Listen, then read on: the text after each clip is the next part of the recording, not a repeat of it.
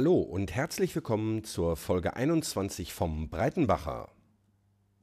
Der Breitenbacher war unterwegs im Ruhrpott und hat dort Fotos gemacht, sich alte Zechen angeguckt, äh, war auf Zollverein, war auf einer Montanbörse in Dortmund und äh, war unter anderem in meinem Büro und hat dort mein Intro gequatscht. Und deshalb mache ich jetzt das gleiche. Gruß Jens. Viel Spaß mit der Folge.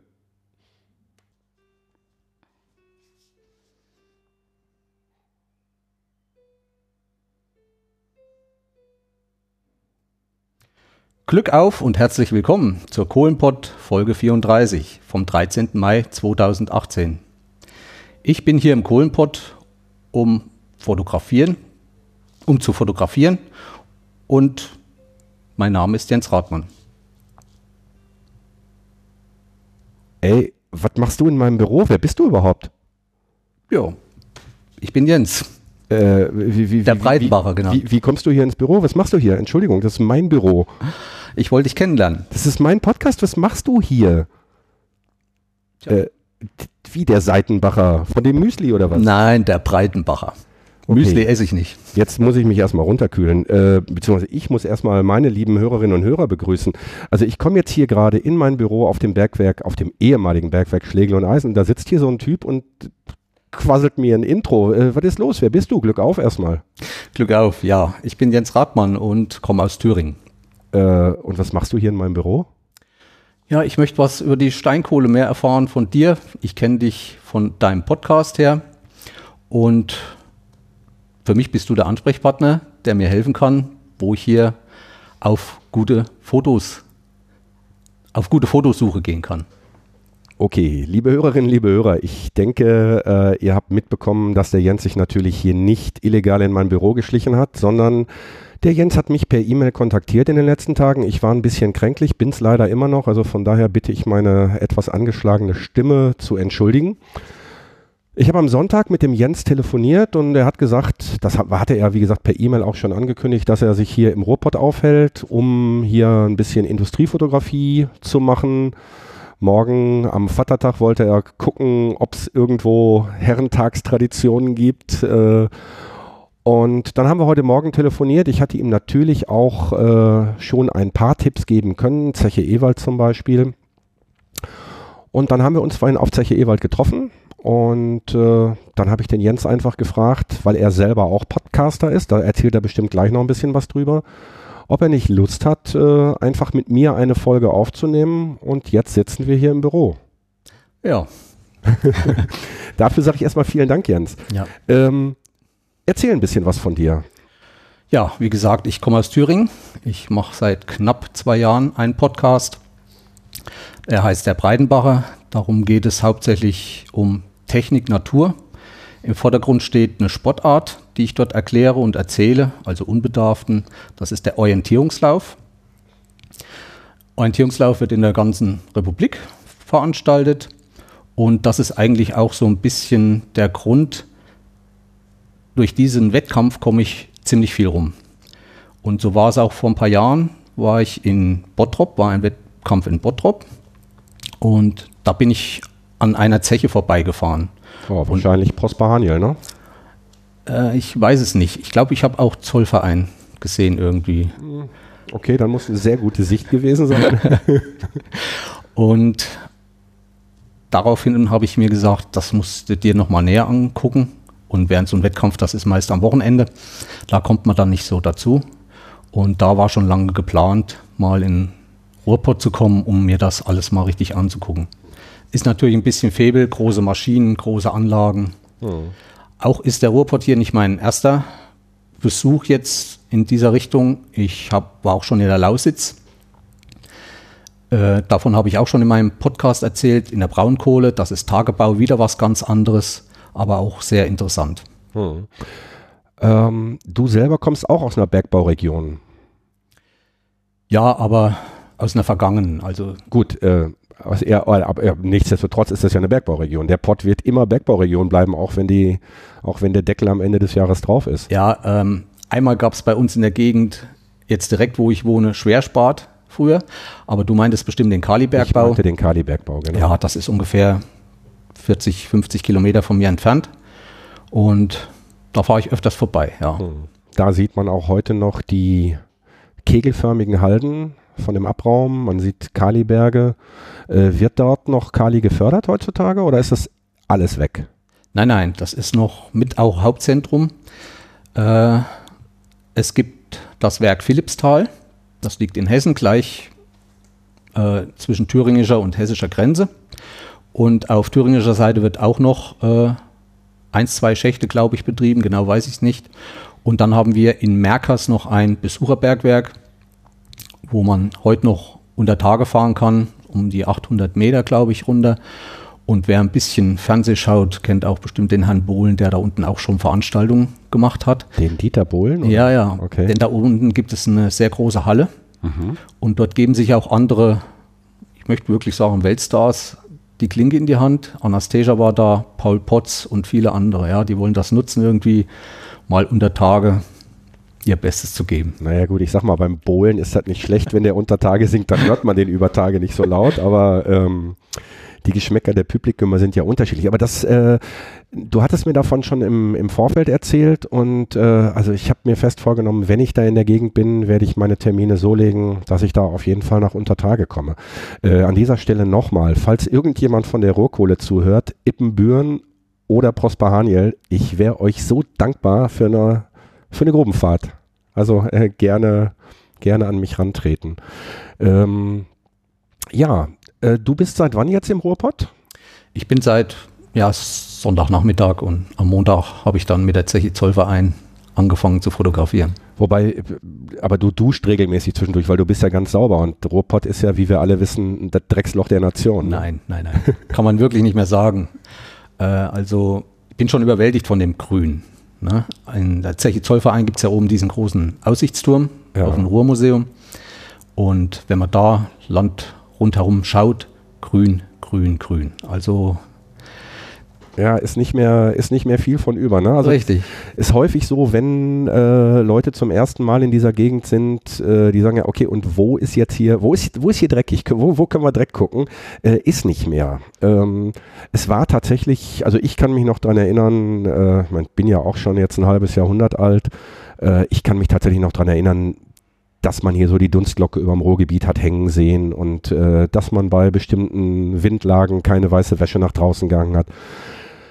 Aber die Zeiten sind lange vorbei und äh, also ich finde auch, der Ruhrpott äh, muss, sich, muss sich nicht schämen. Also auf gar keinen Fall. Äh, Zollverein, was hast du gesehen? Ja, die ganzen Anlagen. Neben Zollverein ist ja gleich die Kogerei noch die große. Ja. Was habe ich gesehen? was mich mit Leuten unterhalten, auch mit, gibt ja viele Pförtner an den Eingängen zu den verschiedenen Sehenswürdigkeiten. Ähm, das sind zum Beispiel diese großen Wände, diese großen Gebäude. Das sind keine Gebäude, sondern das sind Maschinen, wurde mir gesagt. Okay. Weil mich hat äh, auch stutzig gemacht, sind ja Stahlgestelle und da sind diese mit Backsteinen ausgebaut. Das sind aber keine Gebäude, das sind Maschinen. Wurde äh, ich belehrt. Ich weiß du, redest jetzt, du redest jetzt von den, von den Koksöfen. Nein, eigentlich nur die normalen Werkshallen, wo dann der Korb auch drin runtergeht, wurde mir so gesagt. Okay, das höre ich jetzt zum ersten Mal. Da muss ich, äh, also entweder bist du dem Troll von Zollverein aufgesessen, äh, was ich nicht glaube.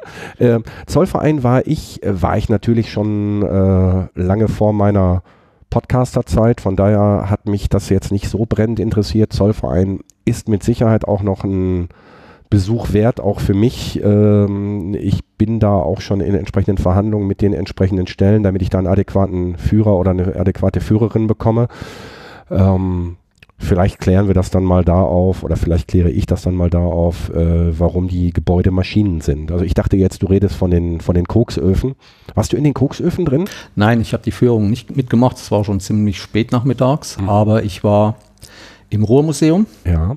Und das war sehr interessant. In der ersten Etage sehr viele Bilder aus der Vergangenheit.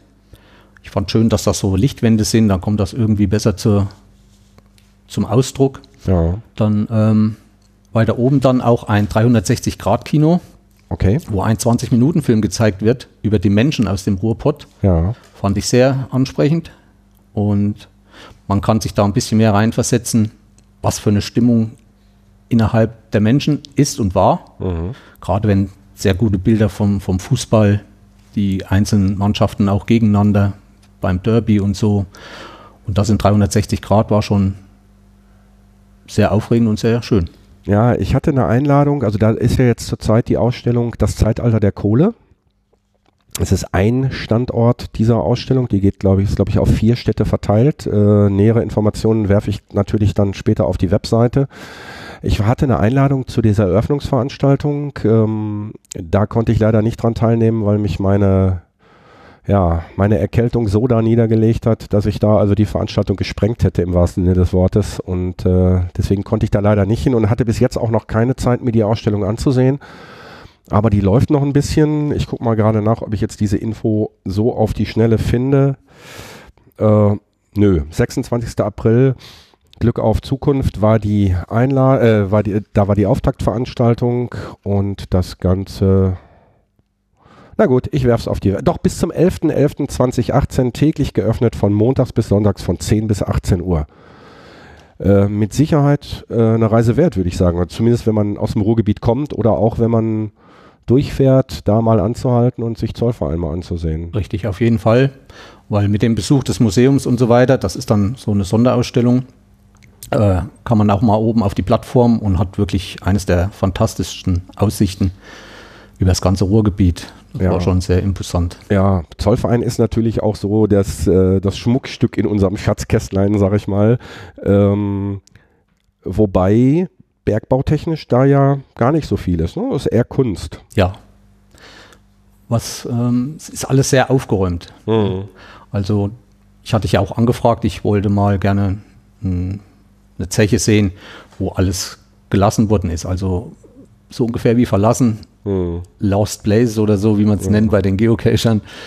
Und das hätte mich mal interessiert. Aber heute auf Ewald, wo ich heute früh war, da gab es schon einige schöne Fotos in dieser Richtung. Ja, ähm, wir machen das Ding ja jetzt hier so. Also ich habe dich ganz spontan gefragt, ob du Lust auf eine Crossover-Folge hast.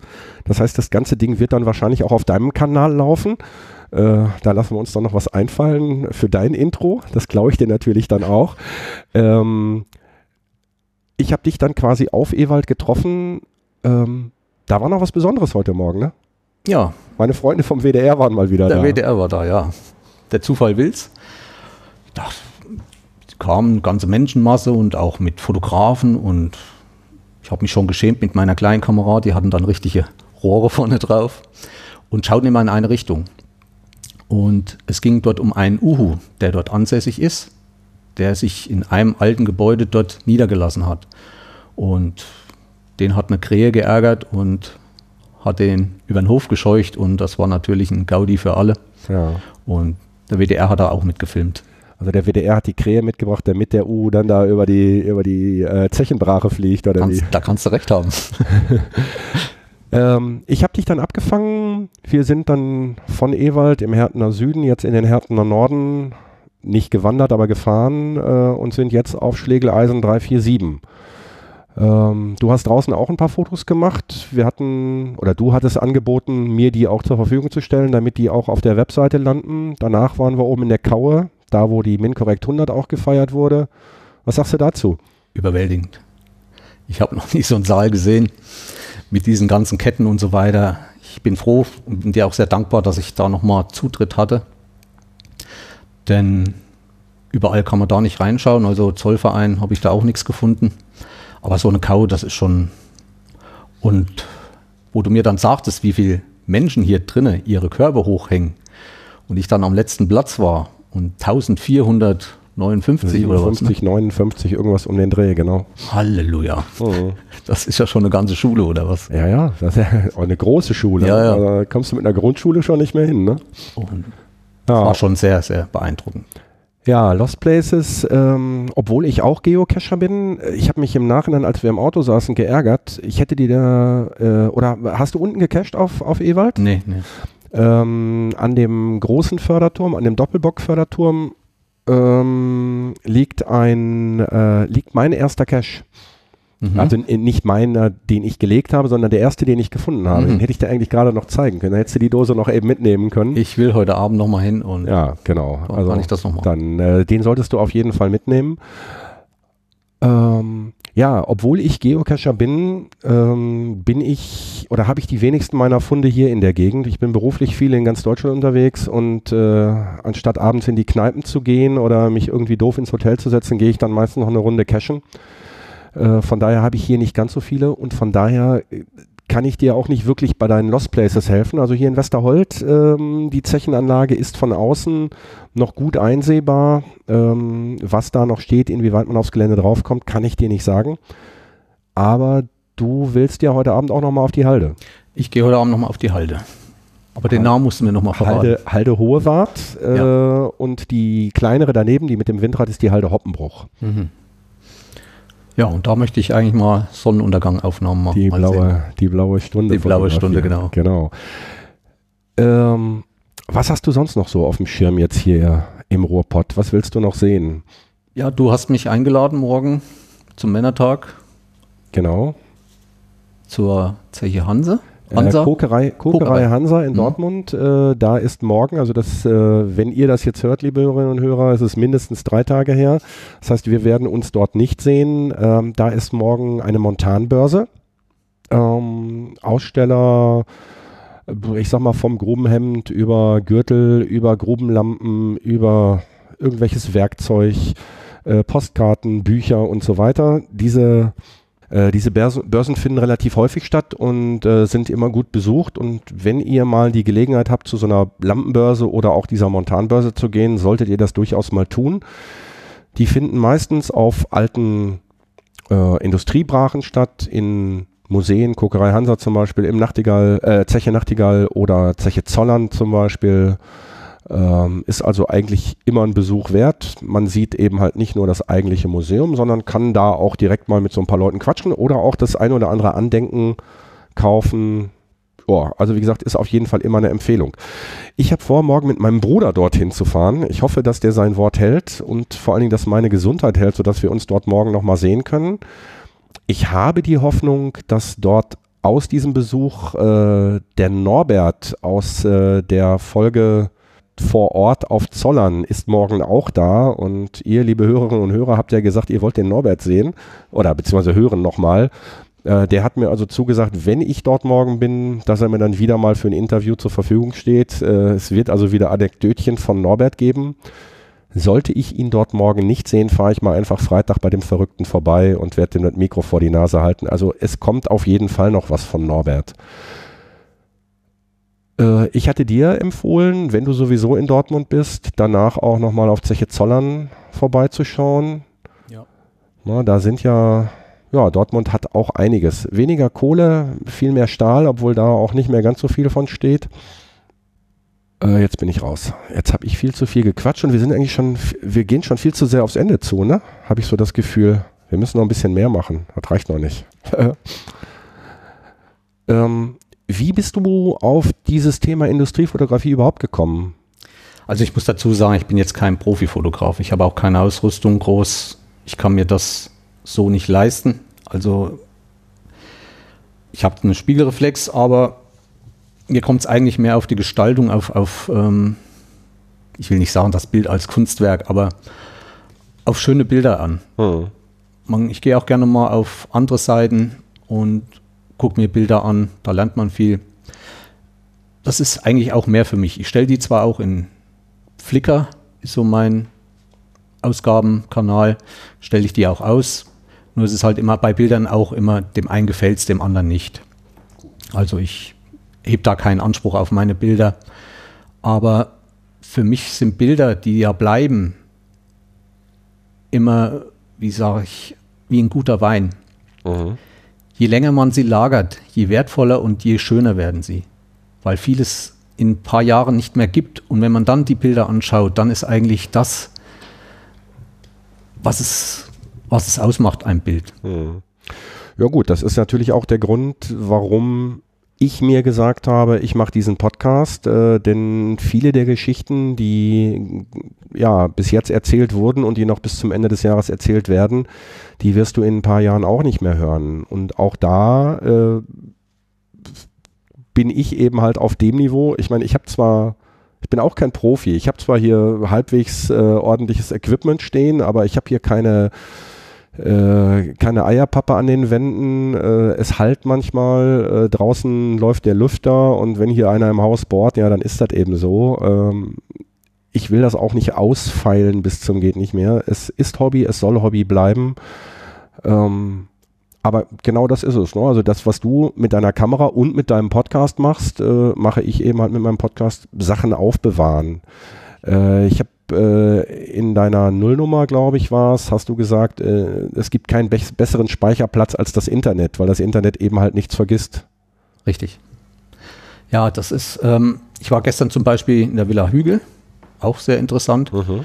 Und da spürt man das, weil man dort viele alte Bilder sieht. Zum Beispiel muss ja mal die Familie Krupp ein riesen Gelände in Essen gehabt haben, jo. von ihrem Firmensitz, den es heute nicht mehr gibt. Und so ein Bild zu sehen, was da für Massen und was da vorhanden war, dafür mache ich das heute eigentlich auch, weil irgendwann gibt es das vielleicht auch nicht mehr. Ja, ja. Und für die Nachkommenschaft, die freuen sich dann. Boah, ich würde sagen, wir sind die Guten, oder? Ja, denke ich auch. ja, Jens, ähm, was was könnte das Ruhrgebiet besser machen? Du bist jetzt, wenn, wenn ich dich jetzt hier so sitzen sehe, du bist äh, wegen der Industriekultur letzten Endes oder zunächst mal wegen der Industriekultur, aber auch wegen der Menschen hier ins Ruhrgebiet gekommen. Was vermisst du? Ich wär, würde mich freuen, wenn es eine Zeche gibt, wenn die zugemacht wird und Schluss. Alles, wie es liegt, ist liegen lassen. Ja. Ich Kann glaub, man schlecht, ich weiß. Ja, ich glaube, da gibt es da gibt's ja. Probleme mit dem, mit dem Bergrecht. Ähm, ich werde dir gleich im Anschluss ein, äh, einen Kontakt geben, beziehungsweise eine Broschüre zeigen. Ähm, äh, so, ich war ja vor kurzem im Saarland beruflich und äh, habe dort im, in Bexbach, im örtlichen äh, Bergbaumuseum, äh, bin ich auf ein naja, ich sag mal, 30-seitiges Heftchen aufmerksam geworden äh, und habe dann, also es ist ein, ein, ein Bildband, sag ich mal, in recht einfacher, aber schöner Form gemacht, äh, wo alte Fördergerüste des Saarlands fotografiert wurden. Äh, das Ganze kommt von Benjamin Scherer, mit dem habe ich dann telefoniert und äh, nachdem ich da im Saarland niemanden gefunden habe, der vor mein Mikro wollte, äh, war der Benjamin so lieb und hat schon mal in seinem Bekanntenkreis rumgefragt und da gibt es mit Sicherheit noch die Möglichkeit, dass ich dem Benjamin ein Aufnahmegerät runterschicke und wir dann eine, naja, Remote-Aufnahme machen, um so ein bisschen was über den Saarbergbau zu erfahren. Der Jens blättert sich gerade durch das Ding durch und kriegt glänzende Augen. Ja, ja, ich glaube, ja. äh, eine seiner nächsten Reisen wird wohl ins Saarland gehen. Äh, da wird der Benjamin dann mit Sicherheit äh, gerne bereit sein, dir da so den einen oder anderen Tipp zu geben. Äh, ich bringe euch da mal irgendwie zusammen. Aber schön, ne? Mhm. Ja, sehr schön. Es gibt mittlerweile eine zweite Auflage, wie ich weiß. Die habe ich allerdings noch nicht. Auch da muss ich den Benjamin nochmal kontaktieren. Das ganze Ding ist im Selbstverlag erschienen. Und äh, ich verlinke das auch nochmal auf der Website. Also wer da Interesse dran hat, äh, kostet nicht viel. Ich glaube fünf oder sechs Euro. Äh, und ich finde, das ist es alle Male wert. Also wer Bergbau mag, wer Fördergerüste mag, wer Fotografie mag. Ich denke, das ist Geld, was man mal investieren kann, oder? Was meinst du? Richtig, sollte man sich zulegen. Ja. Über mal drin blättern ist sehr interessant, ja. Schöne ja. Bilder. Ja, finde ich auch. Also auch, er hat die. Auch was es für verschiedene Fördertürme gibt. Ja, also er hat, ähm, um das mal eben kurz zu erläutern, er hat auf der, auf der Doppelseite, auf der Innenseite, dem sogenannten Centerfold, ah nee, Centerfold ist, wenn man es ausklappen kann, ne? das war nur im Playboy so, äh, hat er äh, quasi eine Karte der Region mit den einzelnen Standorten und hat dann äh, da die, hat dann noch die, die einzelnen Schachtbezeichnungen zugeschrieben und auf welchen Seiten man diese dann findet und äh, ja, hat dann, wie gesagt, davor und dahinter ganz viele sehr schöne Fotos von, von Fördergerüsten und äh, Fördertürmen gemacht. Also ich finde es sehr ansprechend. Ja. Und wie gesagt, das Ganze im Selbstverlag, die Info dazu äh, mit der E-Mail-Adresse, wo ihr eventuell so ein Ding dann ordern könnt, werde ich natürlich auf die Webseite stellen. Ganz doch ganz klar. Wäre das nichts für dich, sowas auch mal zu machen? Ja, denk schon. Ich muss mich mit beschäftigen erst, aber ich denke, ist wieder ein bisschen weiter noch weg. Aber ist schon mal eine Überlegung wert. Ja. Mhm. Also ich finde auch dieses, äh, diese Idee, da einfach so ein Heftchen rauszumachen, ähm, finde ich, finde ich ganz hervorragend. Also ich weiß nicht, welche Auflage er da gemacht hat äh, und wie sich das verkauft hat, aber ich war ganz froh, dass ich da im, in dem Bergbaumuseum in Bexbach drauf gestoßen bin und dann habe ich natürlich auch sofort gerne gekauft. Und wie gesagt, dadurch Kontakt zum Benjamin bekommen und ja, wie gesagt, vielleicht gibt es demnächst mal eine, eine Saarland-Folge. Schauen wir mal. Wäre vielleicht auch mal was hier fürs Ruhrgebiet. Äh, ja. Wird etwas dicker dann? ich glaube gar nicht, dass, äh, dass hier so viel mehr Dinger stehen. Mhm. Zumindest stehen die ja nicht. Also hier bei uns ist ja so in Bochum das Fördergerüst am Bergbaumuseum steht ja eigentlich gar nicht da, wo es irgendwann mal stand. Das kommt ja ursprünglich aus Dortmund. Äh, Zollverein, naja gut, äh, aber so viele Fördergerüste gibt es gar nicht mehr. Also es sind noch einige, aber die sind dann meistens auch, also da sind ja wirklich Dinger, die sind einfach verlassen. Das ist genau das, was du willst, glaube ich. Also da ja. ist, ist, nicht alles auf Hochglanz poliert, sondern das sind wirklich äh, Lost Places im wahrsten Sinne des Wortes. Zum Teil, äh, wie hier auch auf diesem Gelände, dass, dass äh, sich wieder Firmen dort angesiedelt haben. Also er hatte mir dann erzählt, bei einem äh, gab es Ärger, obwohl er nicht auf dem Werksgelände war, wieso er denn da diesen Turm fotografieren würde. Ähm, äh, zum Teil kommst du halt nicht an die Sachen dran. Also es ist nicht, ist meistens eingezäunt, wie du vorhin schon gesagt hast, aus, aus Sicherheitsgründen. Man kann natürlich da nicht so ein Gelände einfach offen lassen. Auch verständlich, aber im Zweifelsfall findet ein Geocacher doch immer einen Weg, oder? Richtig, ja. Nein, ich meinte auch mal alles stehen und liegen lassen, so wie es verlassen wurde und dazwischen halt bestimmte Gehbereiche nur, von denen man da ein bisschen Einsicht in die ganze Sache hat. Ja, das Frü früher lagen ja auch Rohre und, und, ja. und, und viel mehr Stahl in der Gegend rum, vermute ich. Und sowas wäre mal ganz schön. Ja, das Problem wird wahrscheinlich sein, äh, wir sind hier in Deutschland. Ja. Das heißt, wenn du so ein Ding, äh, wenn du da irgendwie so einen rostigen Stahlträger liegen hast und äh, die Oma und der Opa gehen mit den Enkelkindern da spazieren. Äh, das Enkelkind kannst du ja nicht an der Leine nehmen, willst du auch nicht. Und äh, dann bleibt er da mit dem, mit dem Auge am Stahlträger hängen und dann greift sofort wieder Bergrecht. Du kannst natürlich auch nicht an so eine Industriebrache an jeden Meter äh, irgendwie eine Aufsichtsperson stellen. Das muss ja auch irgendwie bezahlt werden. Wahrscheinlich alles nicht so einfach, ne? Mhm. Also ich wundere mich beispielsweise auf, auf Zeche Ewald, hattest du die Salzscheiben gesehen, die da an dem, an dem Fördergerüst lagen? Ja, ja, wird es äh, Fotos geben. dachte ich mir. äh, das Ding, äh, gerade diese, diese Salzscheiben, äh, also mein Hausarzt zum Beispiel äh, macht da regelmäßig Fotos mit seiner gesamten Praxiscrew, dann stehen die Mädels und Jungs da äh, auf diesen einzelnen Speichen. Sieht natürlich immer ganz irre aus, nur wenn ich mir überlege, Mensch, wenn da mal was passiert, wer haftet für sowas? Ne? Das ist, äh, ist natürlich alles nicht so einfach. Richtig. Aber was ich halt auch ein bisschen vermisse, ist, ähm, diese Architektur, gerade heute in Ewald wieder gesehen, da ist ein Gebäude mit so zwei Türmen an der Seite. Ähm, was auch schon ziemlich zerfallen ist, ist auch Bauzaun drumherum. Aber das, das zu erhalten und, und das, das würde mich halt interessieren. Und auch gleich mal ein bisschen Appell an die heutigen äh, Firmenchefs doch mal vielleicht wieder ein bisschen mehr Architektur in ihre modernen Betriebe zu bringen. Ja, da ja heute nur noch Metallkästen auf die Wiese gesetzt und. Naja, gut, das ist eine, ist eine Kostenfrage. Ne? Richtig, also früher war es natürlich Prestige. Ähm, ja. Meinst du jetzt äh, das Gebäude, von dem du mir gesagt hast, dass der U da drin brütet? Ja, ja, ja. Weißt du, was das war? Nein. Steht okay. da nirgendwo dran. Äh, ich kann es dir aber erklären. Also, ähm, auf Schlägen und Eisen stehen drei Fördergerüste. Mhm. Wie viel hast du gesehen? Zwei. Äh, nicht, natürlich nicht Schlägel und Eisen. Also. Ich vertum, äh, Ewald, na, selbstverständlich. Drei Fördergerüste. Wie viel hast du gesehen? Zwei. Mhm. Und eins, in einem brütet der U. Mhm. Das ist nämlich ein Malakow-Turm. Ähm, das Ding ist tatsächlich ein, ein Fördergerüst gewesen. Mhm. Ähm, nachdem, die, nachdem die ersten äh, mit der höheren Tiefe wurden die Seile immer schwerer. Und irgendwann äh, hat diese normale Konstruktion der Fördergerüste, wie man sie früher hatte, nicht mehr gereicht. Und deswegen haben die diese massiven Stein, ja, Türme gebaut. Sieht ja von außen aus wie so ein, wie so ein Festungsturm ja, oder sowas. Ja, ja. Und da drin war dann tatsächlich die Fördermaschine und, der, und, und die Seilscheiben. Also darunter war ein Schacht. Ja, aber Sieht gut aus. Hätte man dran schreiben können. Ne?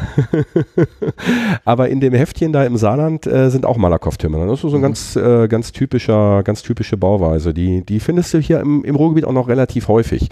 Ähm, da unten auf dem Gelände auf Ewald äh, tut sich ja auch einiges. Es sind zum Teil Firmen eingezogen. Es gibt da unten äh, ein Varieté-Theater von dem Stratmann, glaube Stratmann, ich, ja. ähm, was auch gut besucht ist. Da ist eine Travestie-Show schon seit Jahren drin. Ähm, es ist in Planung, dass dort demnächst irgendwie Motor World mit einer äh, Autoausstellung da irgendwo reingeht. Und äh, ich glaube nicht, dass der Malakoff-Turm dem Verfallpreis gegeben wird. Ich denke, der wird über kurz oder lang auch erhalten bleiben, weil man müsste echt einen Nagel im Kopf haben, wenn man diese Gebäude aufgeben würde. Weil so viele gibt es davon nicht mehr. Und gerade Ewald ähm, mit diesen drei Fördertürmen, mit der Halde daneben, wo man drauf Fahrrad fahren kann, wo man wandern kann, ähm, mit dem Horizontobservatorium obendrauf, mit der Sonnenuhr obendrauf, ist halt, ist halt eine, eine Landmarke auf der einen Seite. Man hat einen fantastischen Blick, weil wir werden es hoffentlich in deinen Bildern sehen, wenn du heute Abend die blaue Stunde da oben erwischt. Ja, ich hoffe es. Ähm, also das, das ist halt ein Anziehungspunkt. Ne? Also wenn du da im Sommer oben äh, spazieren gehst oder zum Joggen gehst oder was auch immer, Fahrrad fahren, egal ob gemütlich oder Mountainbiken quer durch, ähm, das Ding ist immer voll. Ne? Das ist, äh, sind, sind unsere Mittelgebirge, sind unsere Alpen. Ne? Das ist, äh, ist toll. Also wenn man da mal die Möglichkeit hat, auch wenn man auf der Durchreise ist, mal eben von der Autobahn runter und äh, da mal rauflaufen, bei gutem Wetter einen Blick über den Rohrpott, äh, kann ich jedem nur empfehlen. Und ob ich jetzt irgendwo äh, auf der A2 beispielsweise auf der Raststätte anhalte und mir da einen Kaffee trinke, dann kann ich mein Auto da abstellen, dann kann man eben ein paar Stufen da hochlaufen. Es, äh, ich denke, der Blick entschädigt für, für vieles, also für die Stufen auf jeden Fall. Und äh, wie es von da oben aussieht, könnt ihr dann hinterher an den Fotos vom Jens sehen, die mir dann schickt. Ist auch meine erste Halde, die ich heute hochkletter. Mal ja. Sehen.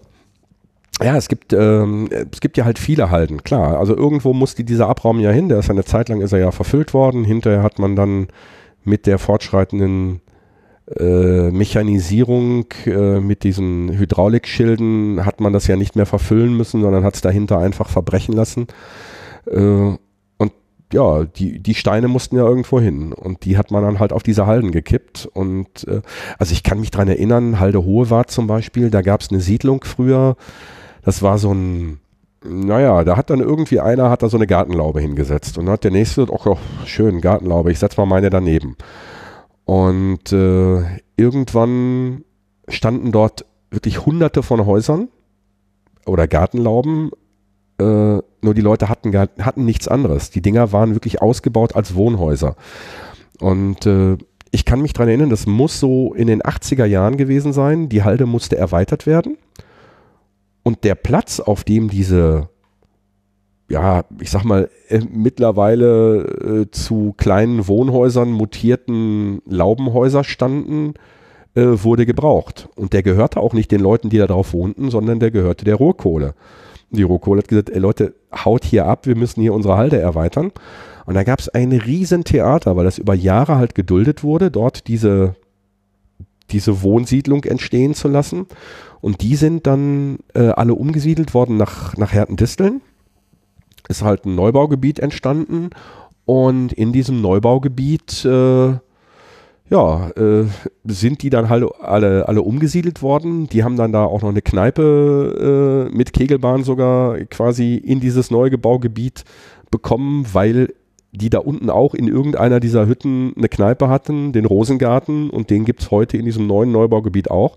Danach ist die Halde vergrößert worden und mit dem, ja, mit dem Ende des Steinkohlenbergbaus äh, und der damit wegfallenden Notwendigkeit, auch die Abräume irgendwo loszuwerden, ist das Ding dann halt begrünt worden.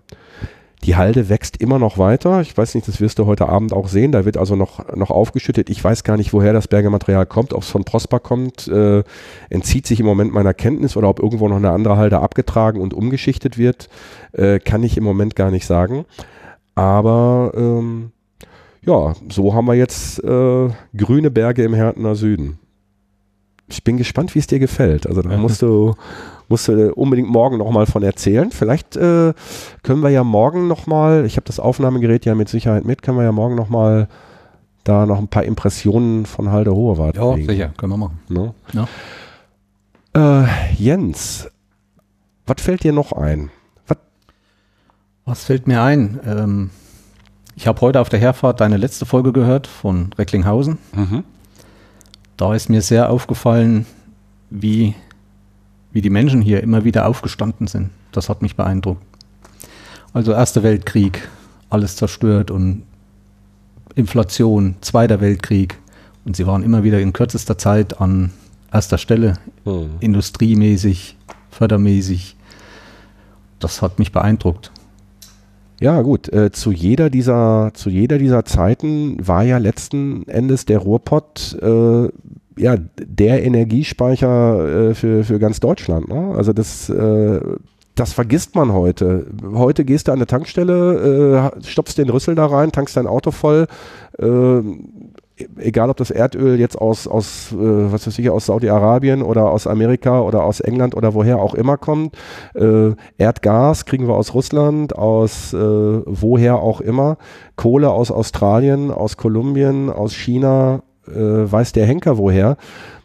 Das gab es ja damals nicht. Und äh, ich glaube, wenn es die Steinkohle nicht gegeben also haben wir ja schon mehrfach drüber philosophiert, was wäre aus, dem, aus Deutschland geworden, was wäre, was wäre das Ruhrgebiet ohne diese ganze Kohle. Äh, keine Ahnung, weiß man nicht. Aber ja, stimmt, wir sind schon Stehaufmännchen. Ja, und die Dichte, die Dichte der Menschen, ne? Ja, Fünf Millionen, glaube ich. ja Und so in etwa. Genau. Und es waren mal 150 Zechen, glaube ich, habe Ja, ich gelesen. kommt auch hin. Und in dem Film hat man gesagt, das größte Dorf der Welt. Ja.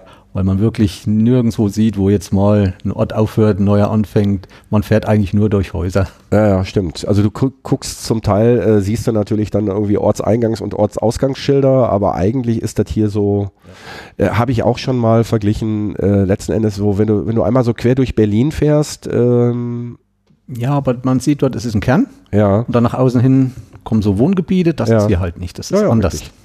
Das ist anders. ne, hier hast du, ja, du hast eigentlich weder, weder einen, du hast mehrere Kerne, ne? also ich sag mal so Innenstadt Duisburg oder Essen oder Dortmund, ähm, dann hast du zwischendurch so Flecken, ehemalige Industriebrachen, weil man, man muss sich das mal vorstellen, also das, was du jetzt hier siehst, äh, ist ja schon mal nicht, nicht wirklich klein äh, vom Gelände her, das, was jetzt noch steht.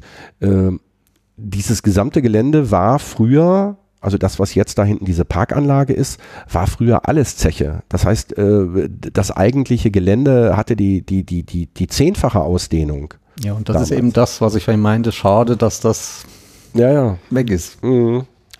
Ja, tut mir, tut mir auch oft in der Seele weh, aber das ändern wir alle nicht. Schönen Punkt finde ich noch äh, Duisburg, den Nordpark. Ja, unbedingt. Da war ich schon mal vor ein paar Jahren. Das hängt auch wieder mit meinem Orientierungslauf zusammen. Es gibt dort eine Orientierungslaufkarte davon, von dem Gebiet, wer da mal Lust hat. Erzähl mir mal ein bisschen was über Orientierungslauf. Ich habe äh, vor Jahren, äh, als man noch nicht so umweltbewusst war, habe ich mal an so Orientierungsfahrten mit dem Auto teilgenommen.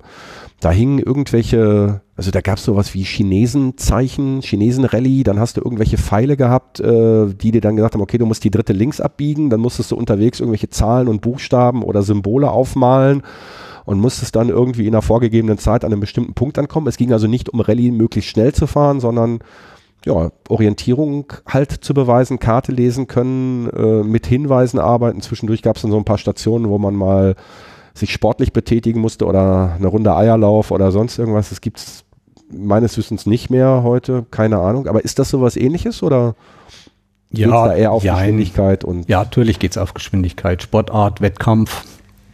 Äh, Orientierungslauf ist Laufen mit Denken, um es grob zu sagen. Also man hat eine Karte, da sind Punkte eingezeichnet. Diese Karten sind sehr genau. Also da ist jeder Hochstand und jede Schneise drin eingezeichnet. Und man hat so einen Kompass zur Verfügung, nur den analogen, keine elektronischen. Und muss dann halt im Wald von Punkt zu Punkt oder auf so einem Gelände von Punkt zu Punkt diese ablaufen und wer am schnellsten die Punkte einsammelt, der hat dann gewonnen. Es gibt da verschiedene Ausführungen. Es gibt auch Orientierungslauf auf Mountainbike. Und wer daran Interesse hat, ist ein Familiensport auf www.orientierungslauf.de. Da findet man alles, da findet man Vereine, die hier in der Nähe sind, an die man sich wenden kann. Aber es ist halt ein Sport, bei dem man sehr schnell denken muss, weil man die Routen selber bestimmt wie man zum nächsten Punkt kommt. Laufe ich lieber quer durch den Wald oder laufe ich lieber den Weg außenrum? Was ist schneller? Und das spare mir damit eventuell die Brombeerbüsche. Richtig. okay. Äh, Habe ich, äh, hab ich so noch nichts von gehört, aber ich bin auch jetzt nicht wirklich der Läufertyp. Also als ich vorhin vom Joggen auf der Halde gesprochen habe, meinte ich nicht mich. Ja, diese Sportart kommt aus Skandinavien eigentlich und ist dort, wie hier der Fußball ist, Orientierungslauf in Skandinavien na gut, da wachsen die Kinder wahrscheinlich schon mit ja, auf, weil wenn die, wenn die Mutter sagt, hör mal, äh, geh mal zum Metzger und geh mal zum Bäcker, dann äh, müssen die sich überlegen, wie kommen wir da jetzt am schnellsten hin, weil die sind ja zum Teil. Dort gibt es auch Riesenwälder, wo kein ja, Weg ist. Ne? Genau. Und da lernen die das, sich da zurechtzufinden.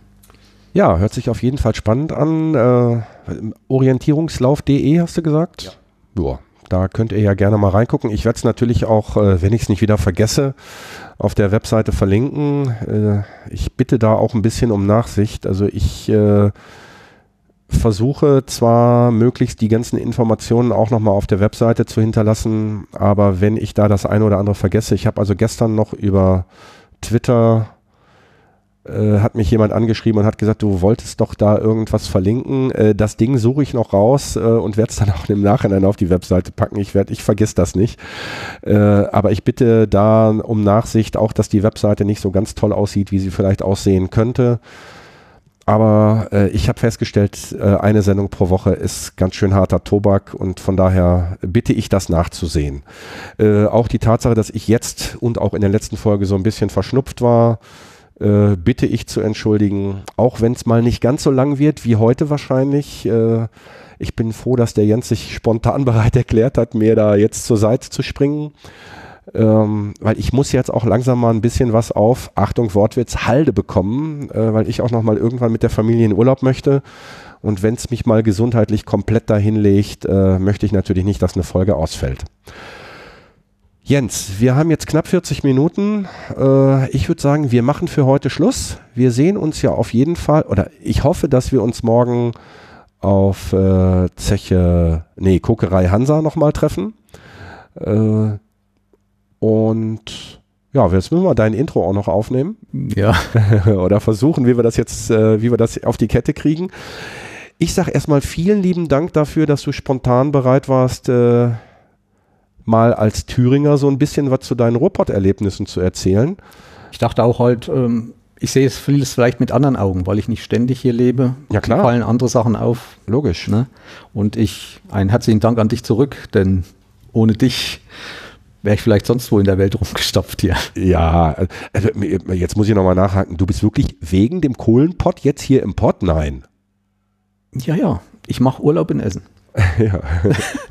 Okay, also falls das Stadtmarketing Essen zuhört, äh, ich habe euch einen Gast besorgt.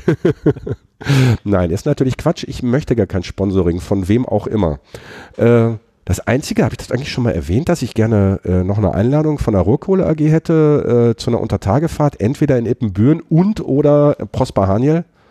Also falls ich das noch nicht erwähnt haben sollte, Kontakt gerne über die Webseite, liebe Ruhrkohle. Ansonsten kommst du zu uns nach Thüringen, in ja. Kali. Ja. Machen gut. wir auch mal eine Fahrtrunde. Ja, das äh, würde ich dann auf jeden Fall auch nochmal klären. Weißt du, ob es da Probleme mit Methan gibt? Wahrscheinlich Nein. nicht, nee, ne? Weiß ich nicht, nee. Nein. Aber darf man da unter Tage fotografieren? Denke ja, kann ich nicht genau sagen. Ich Aber da werde ich, genau, drum, da, da, kümmern, da, kümmern, wir uns drum. Ähm, Und bist natürlich herzlich eingeladen. Ja, das, äh, genau. Und dann machen wir die, machen wir die zweite Crossover-Folge. Genau. Äh, Gut, äh, es wird wahrscheinlich jetzt noch was dazwischen geschnitten, aber nichtsdestotrotz äh, werde ich mich natürlich jetzt ordnungsgemäß von meinem Gast, dem Jens, dem Breitenbacher, äh, Podcast unter der derbreitenbacher.de zusammengeschrieben. Derbreitenbacher.de, also auf jeden Fall mal gerne reinhören. Ich habe das Ding auf jeden Fall abonniert und habe auch schon mal quer gehört, allerdings noch nicht alle Folgen, werde ich aber mit an Sicherheit grenzender Wahrscheinlichkeit noch nachholen. Also der Jens, der breitenbacher.de, Podcaster und äh, dein Flickr, wolltest du das auch nochmal eben? Äh, auf Flickr gehen und nach der Breitenbacher auch suchen. Durch, auch durchgeschrieben. Person, unter Person der Breitenbacher suchen, da genau. findet man mich auf jeden Fall. Du hattest mir den Link zu deinen Fotos, die bis jetzt entstanden sind und schon hochgeladen sind, schon geschickt. Ich habe da kurz äh, ich hab, bin kurz rechts rangefahren und habe mir die beim Autofahren natürlich nicht angeguckt. Hallo. Ähm, sind ein paar schöne Bilder dabei, habe ich gesehen. Ich freue mich auf die weiteren. Du hast da auch so Ordner angelegt, sodass man dann ja. entsprechend äh, nicht lange suchen muss. Zu den einzelnen Orten. Genau, zu den einzelnen Orten. Und es gibt 360 Grad Bilder was auch nochmal sehr interessant ist, weil man bei denen zum Beispiel mal hochgucken kann. Ja, die gucke ich mir dann auf dem Rechner an. Die wollte ich da vorhin beim äh, Parken im Auto nicht mehr anschauen. Äh, Werde ich auf jeden Fall auch verlinken. Ja, aber äh, lange Rede, kurzer Sinn. Ich wollte eigentlich mit diesem ganzen Sermon, den ich jetzt gesagt habe, eigentlich nur sagen, dass du nicht gehst, ohne dass ich dich vernünftig verabschiede. So wie ich das gehört. Glück auf Jens und danke. Glück auf Christian. Ich hoffe, dass die Hörer vom Jens, die Stammhörer, uns diesen kleinen Spaß verzeihen. Äh, ihr könnt auch gerne mal in den Kohlenpott reinhören unter www.kohlenpott.de oder einfach äh, in den entsprechenden Podcatchern nach Kohlenpott suchen. Da bin ich zu finden. Mein Name ist Christian Kessen. Glück auf!